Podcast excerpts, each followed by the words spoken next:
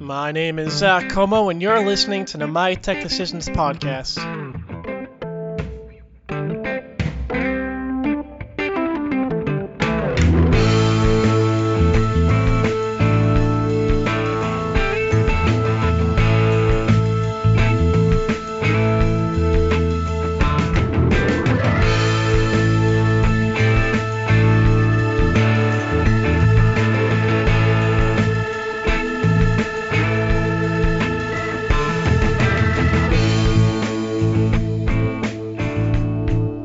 Folks, thanks for coming back to another episode of the My Tech Decisions podcast. Like I said, my name is Zach, and I'm your host.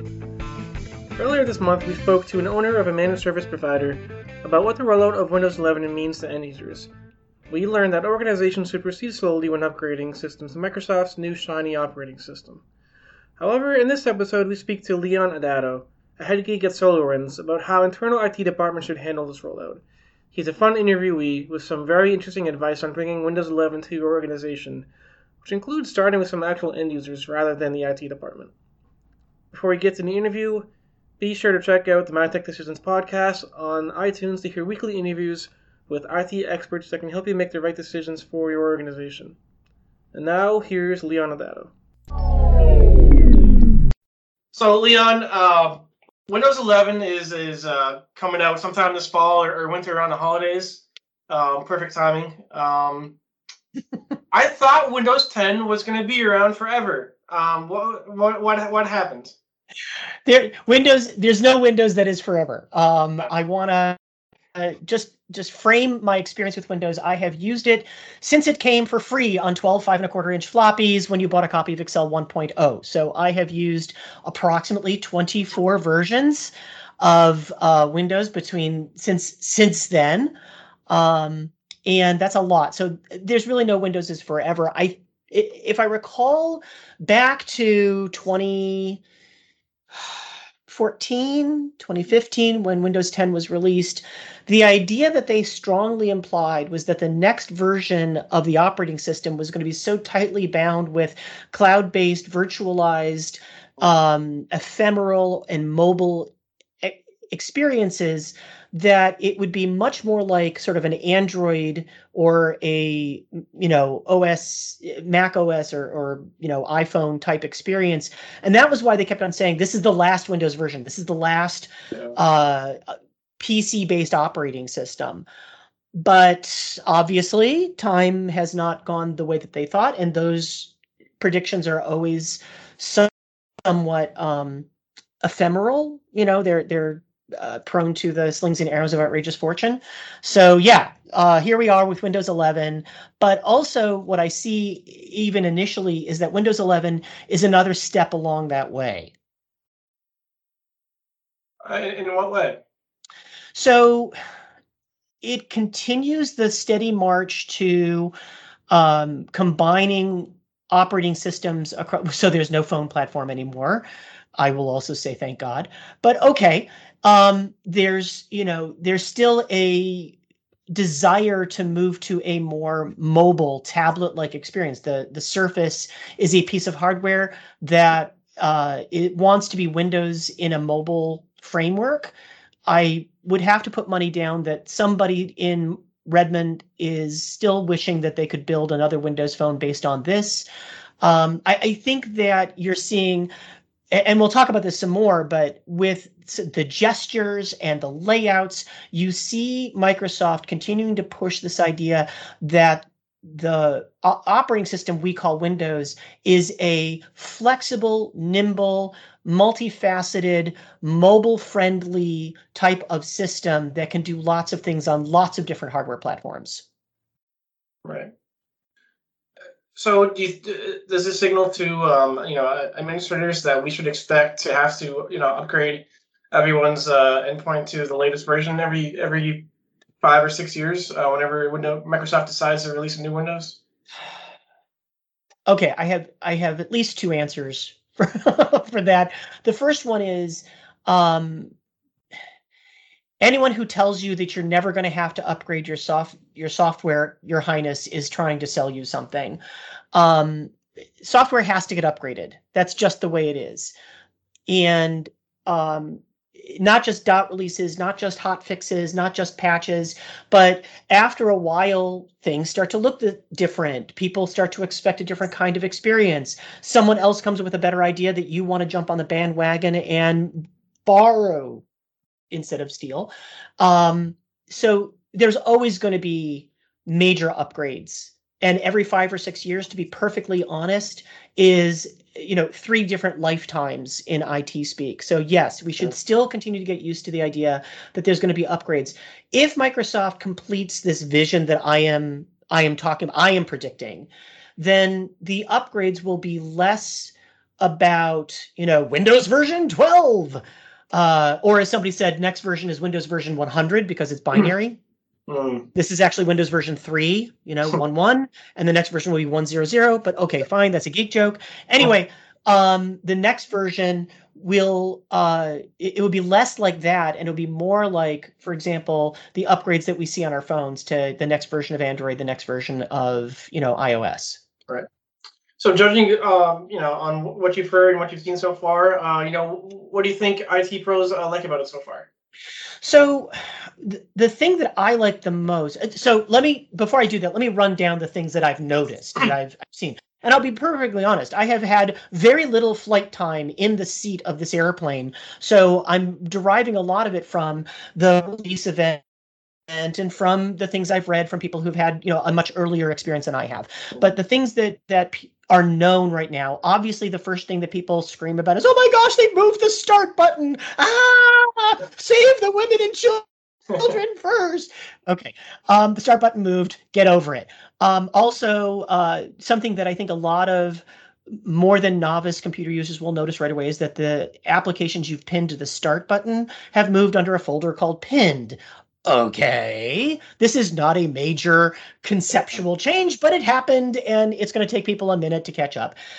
Um, there's a lot of other cosmetic things that have changed. There's preset window layouts. So you can say everything that I have on my screen, make it all layout like this. You also can save those layouts into, uh, you know, um, groups, and you can reopen all of them with a click of a button. So you can say, I want everything, I want all these applications opened and laid out on the screen like this. So you'll be able to do that. And along with that is widgets and along with that are what are called virtual desktops. Welcome to Linux circa 2010, where you can have multiple layouts that exist off in pretend space and you can switch your view from one to the other um, without having to have multiple screens. Then you also can do things like change the refresh rate on your screen so that it saves battery life. Um, and then settings also has gotten uh, over overhaul, which is fine because it was kind of hard to find things. Um, so those are the things that we've seen. Um, I'll also comment that a lot of folks are saying that Windows 11 is a shot across the bow of HMS Apple. And what they mean by that, just to clarify, is that moving the start button, changing the uh, windows so that they have rounded edges, um, having layouts, and Android compatibility. All of that uh, coupled along with the move that Windows 10 did, which was com- uh, having, you know, Linux compatibility. Okay, so that was in Windows 10, but now you have Android app compatibility. All of that is saying two things. One, we're just as pretty as the other kids. Okay, you can have all the pretty, but also you have a choice now. You can have Apple compatibility or everything else compatibility. You pick. You know, that's what they mean when they say it's a shot across the bow against Apple. Right. Okay, with with that said the things I like, I'm really actually very intrigued with the idea of widgets, which I've used in my Ubuntu setup for a long time. I like the idea of not programs, but something smaller than a program, more atomic than a program that gives me information at a glance. I like that. And I also like the snap groups. That's the thing that I talked about earlier, where you not only save a layout, but you save which program goes in which part of the screen. Because I spend an embarrassingly large amount of time after a reboot, putting all of my applications exactly where I want them on my different screen. I know it's really compulsive. I can't believe I'm t- I'm admitting this, but I do. I want my email over here, and I want my t- chat window over here, and I want my Slack messages over here. Like I I want certain things where I want them, and until they are where I want them, I can't work. All right, that's my own little psychological thing. Me and my therapist will discuss it. But I think that the ability to do that and not only do that, but have different layouts based on whether my laptop is docked or undocked, I think that that is actually a very intriguing way of improving people's workflow um, along the road. So that's what I like. As far as dislike, there's nothing that jumps out at me as, oh my gosh, my eyes are burning. I can't stand this. I'm turning this off right away. But again, I, the two points I want to reiterate are that A, it's not out yet. So who knows? They still have a chance to really disappoint me. And B, um, what was my B? I had a B. I can't remember it. Um, it, it, it, the oh, that was it. The B is that it's not really done yet. I mean, I recognize that we are probably looking at a feature complete thing, but um, it's it, there's still changes that they could throw in there that right. would take something that I look at now and say, "Oh my gosh, my eyes are burning," and later I'm like, "Eh, wasn't that bad actually." Yeah, yeah, and and they, you know, for the last what five six years, they they've been doing that with Windows 10 and, and cleaning up, you know, where they need to clean up. Yeah. Um, when you know, stands to reason that they they do the same with Windows 11. Um, let's talk about the hardware requirements because I think these put these these put uh, Windows 11 out of reach for for a lot of people. Um, you know, should organizations you know rush out and get everyone new uh, endpoints or, or wait until um, their natural you know uh, hardware refresh cycle? All right, I'm I'm absolutely going to court the um, end user vote here when I say everyone should get new equipment right now. Of course, that's always the right answer. And when you ask me how many CPUs should my laptop have, my answer is all of them. I want all of them. I want as many as you can jam in that box. Um, that being said, if I flip hats and, and take off my end user hat and put on my IT uh, team and budget aware hat, I would say, first of all, one of the main things that people are saying, oh my gosh, Windows 11 isn't supported is because of the TPM chip. Mm. Okay. Um, that is maybe less of an issue. Lots and lots of hardware ships with uh, TPM, which stands for why can I not? A trusted platform module. Wow, my brain isn't working. Happy Friday, everyone. I haven't had enough coffee. Okay, uh, trusted platform module or TPM 2.0 chip. Lots of hardware ships with it disabled in BIOS. Hmm. So the first thing that I want to ta- speak to all of my sysadmin and IT uh, team family is you may want to look at the hardware you've got and find out whether you can remotely enable it. Then don't do that right away. Do it manually on a couple of machines where you're standing there and make sure that things don't break because you did that because no telling. But once you are comfortable that a, you can remotely enable it, and B, it won't break people's machines. Then the first phase is going to be to turn that on, and then you can talk about whether you're going to upgrade to Windows 11 or not. Um, I again, I haven't looked at the specs that much, and I haven't understood this functional specs. You know, so if Microsoft is saying you must have 12 gig of RAM, they're covering their backside one way or the other in certain cases and an 8 gig machine might work just fine. It also depends on the user how p- people are using it. Um, as a, a, friend of mine uh, charity majors who's the ceo of honeycomb io likes to say nines don't mean a don't mean a thing if customers aren't happy. Hmm. and in that same vein actually she says it in a little bit more colorful language. So anyway uh, what that means is that it doesn't matter how many CPUs you put in the machine if the end user thinks that it's slow, regardless. And by the same token, it doesn't matter how many CPUs you don't have if the end user says, no, it's running fine. I like it.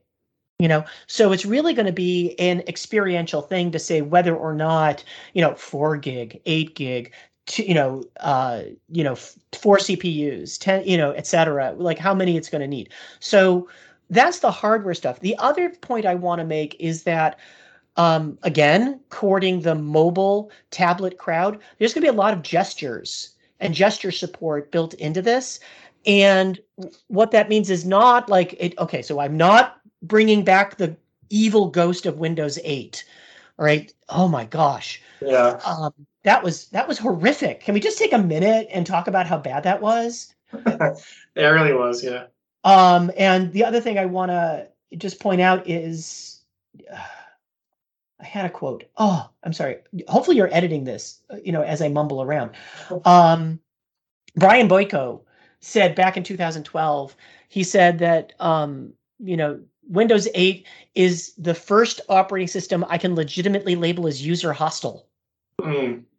You know, it was so, but the reason why it was so bad was because they built it to be to support tablets and to run on a tablet and to support gestures, but it didn't not support gestures on a laptop. And Hmm. that made it very confusing when you did certain things like moved your mouse over to the right hand side of the screen and all of a sudden a window popped out. Like, Yeah. why are you doing that? Because it thought you were swiping. Anyway, I don't think that for a second they're going to do that. But what I do think is that, well, it runs fine on my machine is going to be less valid a statement than it is today under Windows 10.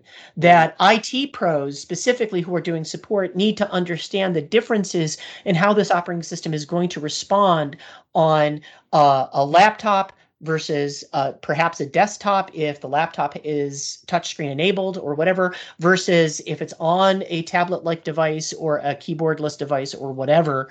Um, you just want to know and be comfortable with that. Mm-hmm. So those are all the hardware pieces. Um, yeah. I don't know where you want to go next, so I'll I'll. Oh well, um, you know, we've kind of, we've kind of been hitting on it, uh, talking about um, you know Windows 8 and and just the difference between uh, you know 7, 8, and 10 Microsoft has a very checkered history of rolling out new versions of Windows. Seems like every other every other version is uh, is you know drives guys like you crazy. So why should we think differently about 11? You shouldn't. I mean, I'm not, I'm not going to sugarcoat it. I I also remember Microsoft Bob. That was an absolute nightmare hellscape. Um, I don't know who what they were thinking when they came up with that.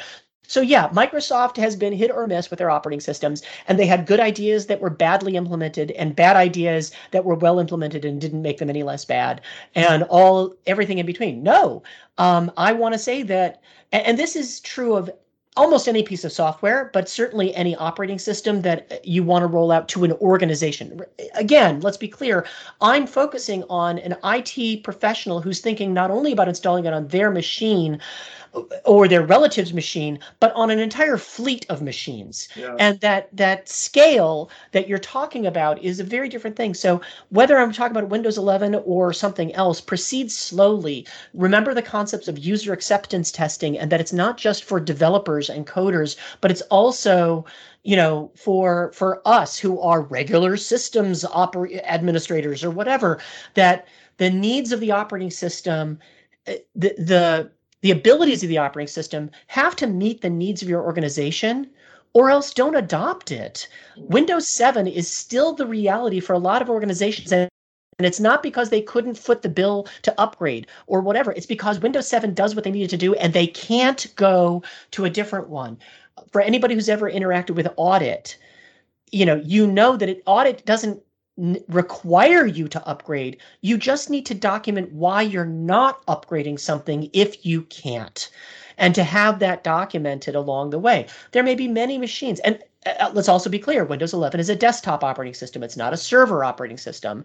So we're really not talking about the data center, we're talking about people's desks. But still, there are people who have operations or tasks they need to do that may not be conducive with you know window on windows 11 at all for whatever reason. The the least of which is the vendor of the software you're using isn't compatible with windows 11 for some reason. Like okay you're going to have to test all that out.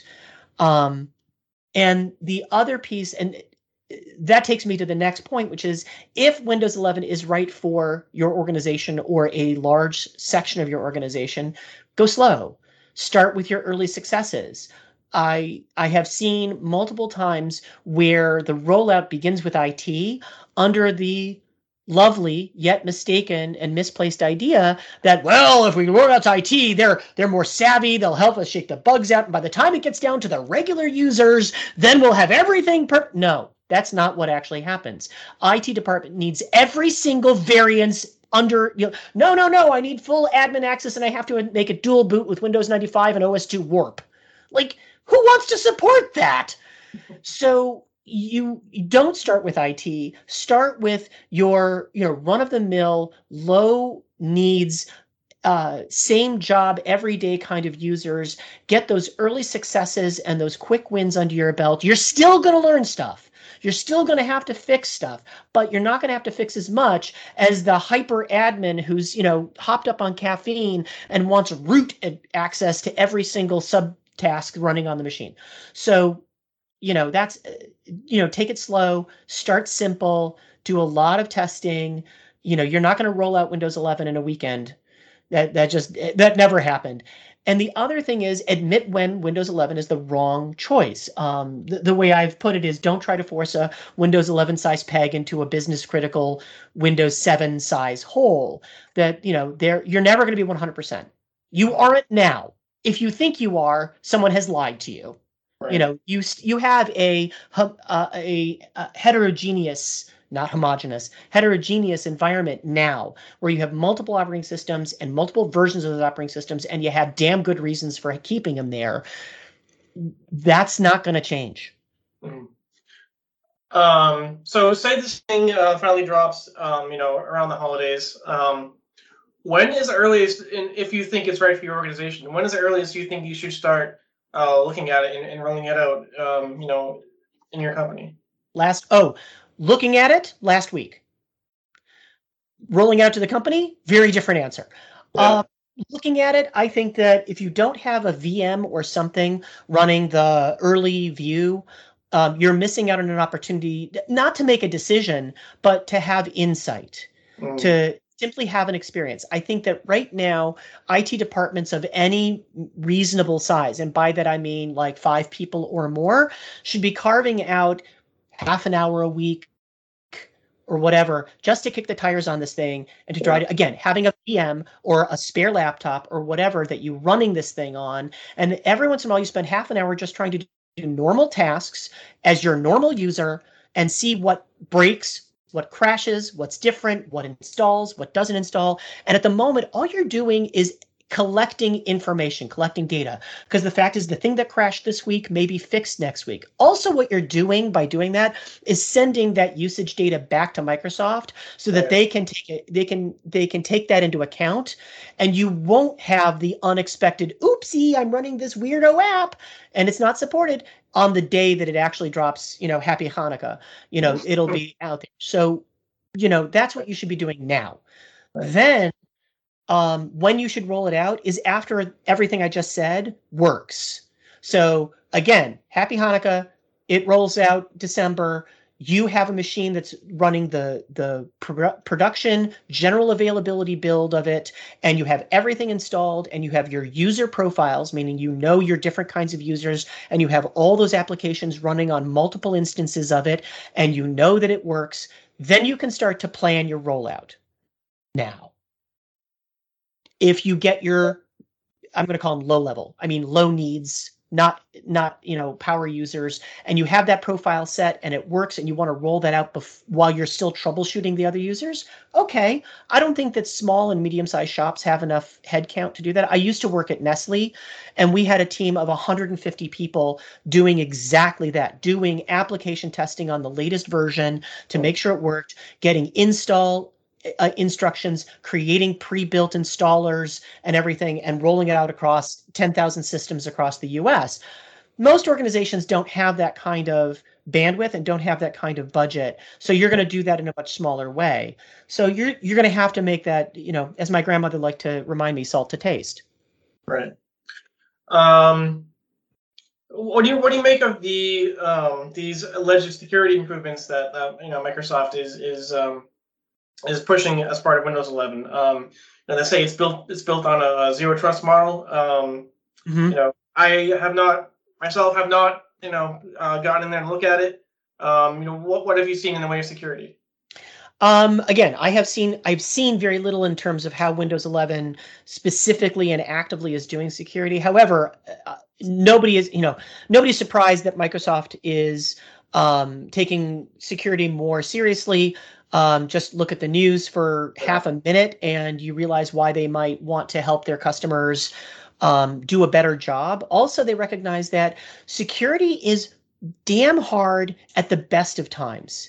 It is ferociously difficult to get right. And I just want to acknowledge that that IT folks have a job and a half just making sure that things stay secure in their organizations without everything else that they have to do. So if Microsoft can do something to make it less insecure, to make security easier, to make it less intrusive, then 100% by all means. Now, the one piece of of absolute data I have is that some of the updates, some of the critical updates will happen in the background without even saying anything, that users won't be able to stop or cancel. Now, that by itself sounds good on an end user. I'm using it in my house, my, you know, my dad, who is a lovely person, but he is a musician, not an IT person. So, you know, computers, mm, not so much. So having it automatically upgrade, really good because then I don't have to keep on fixing his machine all the time.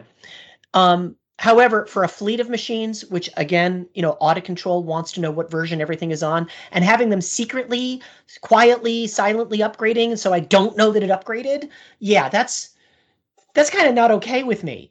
But I also haven't seen whether Microsoft allows me as the administrator control via GPO or whatever to schedule those to notify myself to fit to fit into a more rigorous patch management system. And if they do that, then fantastic. That just means that the installer itself is less intrusive and less likely to get me into trouble. That's great. Good. Well, uh, Leon, thanks very much, man. I appreciate your time as always. No problem. My pleasure. Um, let me know if I can offer you anything else. All right, we'll do. Right. Take care. Right. Bye. Thanks for listening to another episode of the My Tech Decisions podcast, where it's our mission to help you make technology decisions for your company. If you would like to learn more, head to mytechdecisions.com or follow us on Twitter at mytechdecisions. You can also follow me on Twitter at ZWComeau. Until next time.